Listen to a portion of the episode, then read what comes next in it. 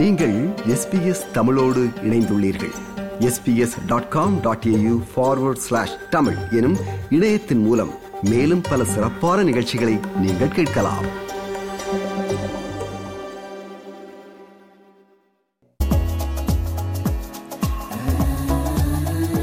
ஆரோக்கியமான செய்முறை ஒன்று. குறிப்பாக அஸ்பரகஸை சாப்பிடுவதால் ஏற்படும் நன்மைகள் பற்றியும் அதை எவ்வாறு உண்ணலாம் என்பது பற்றியும் விளக்குகிறார் பிரபல சமையல் கலை நிபுணர் சாந்தா ஜெயராஜ் அவர்கள்.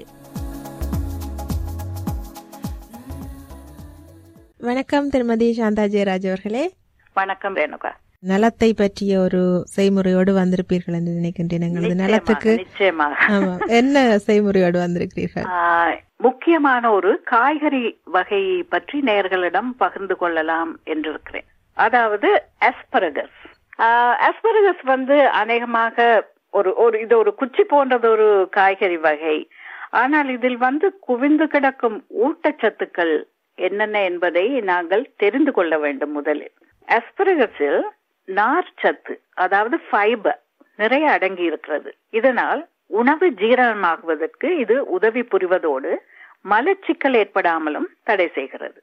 இதில் பொதிந்திருக்கும் வைட்டமின் கே எலும்பு சம்பந்தமான வியாதிகளான மூட்டு வலி மூட்டு தேய்மானம் அதாவது ஆஸ்டியோபரோசிஸ் ஆஸ்டியோ ஆத்தரைட்டிஸ் என்று சொல்லப்படுகின்ற வியாதிகள் ஏற்படாமல் பாதுகாக்க இது உதவுகிறது. ஒரு கோப்பை அளவு அஸ்பரகஸில் நமது அன்றாட தேவைக்கான வைட்டமின் கே எழுபது சத விகிதம் அடங்கியிருக்கிறது.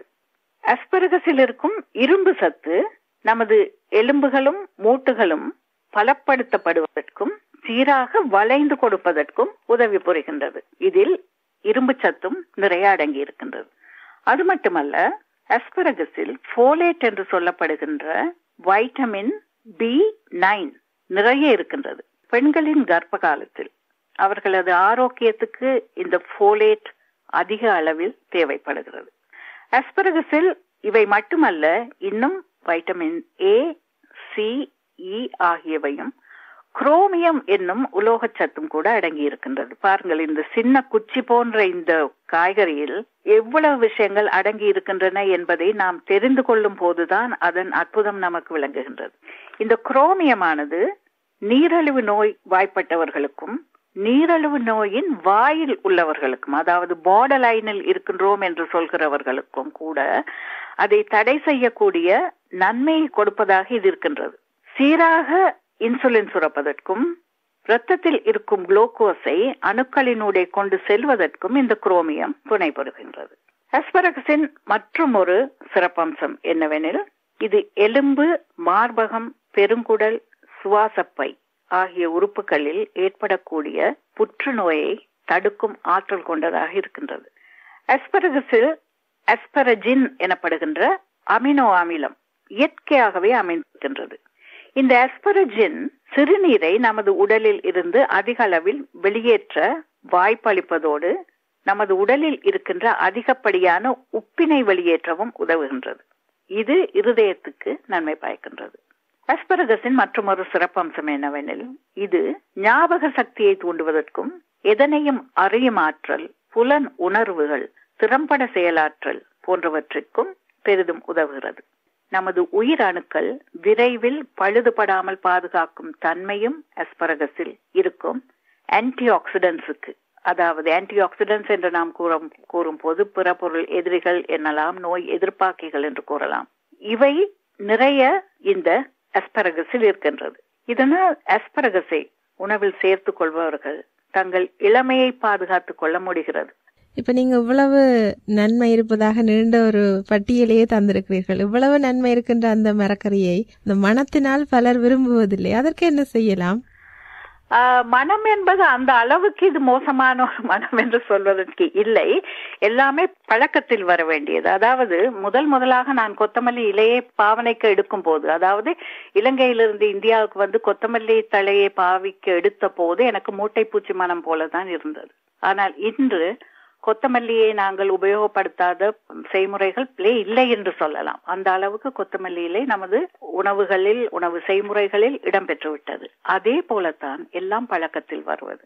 ஒரு தடவை இரண்டு தடவை நீங்கள் எடுத்து அது சாப்பிட்டு பழகிவிட்டீர்கள் என்றால் உங்களுக்கு இது ஒரு பெரிய மனமாக தெரியும் என்று நான் நினைக்கவில்லை. அதே நேரம் இதில் மனம் இருக்கின்றது என்று நீங்கள் நினைத்தால் நீங்கள் என்ன செய்யலாம்? இது முழுமையாக சமைத்து சாப்பிடக்கூடிய ஒரு உணவு அல்ல. இதை நீங்கள் வேக வைத்து தண்ணீரில் போட்டு விட்டீர்கள் என்றால் அதன் சத்தெல்லாம் ஓடியே போய்விடும்.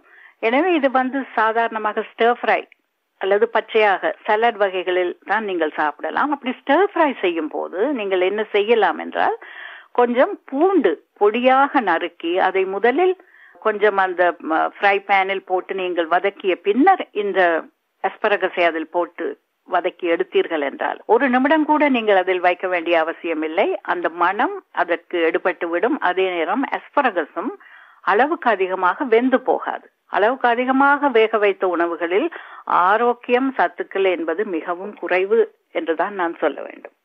உங்களுக்கு அஸ்பரகஸ் செய்முறை ஒன்று. அதாவது ஒரு மிக சுலபமாக செய்யக்கூடிய ஒரு செய்முறையை நான் உங்களுக்கு இன்று தருவதாக இருக்கின்றேன். அதை நீங்கள் குறித்து கொண்டால் நல்லது என்றும் நினைக்கிறேன்.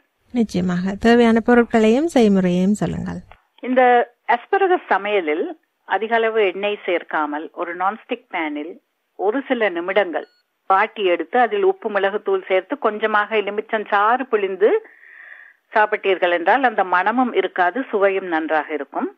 காலை உணவாக இது எடுத்துக்கொள்வது நல்லது.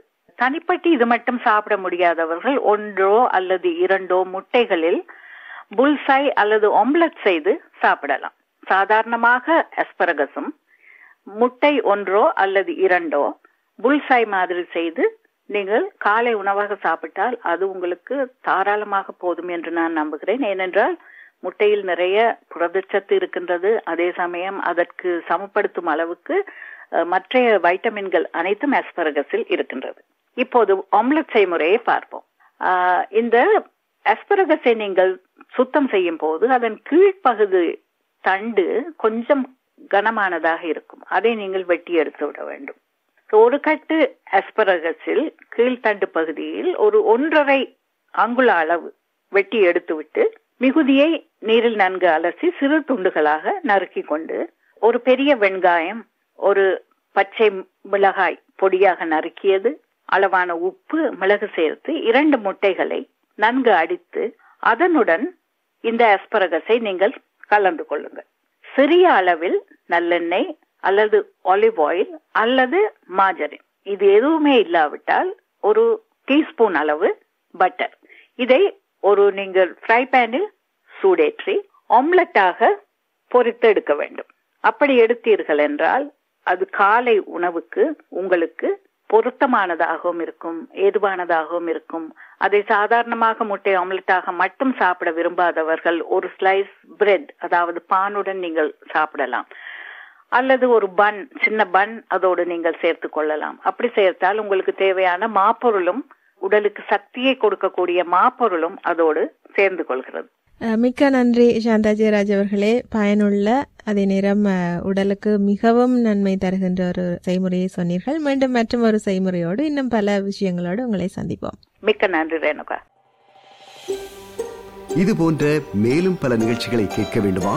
Apple podcast Google podcast Spotify என்று பாட்காஸ்ட் கிடைக்கும் பல வழிகளில் நீங்கள் நிகழ்ச்சிகளை கேட்கலாம்.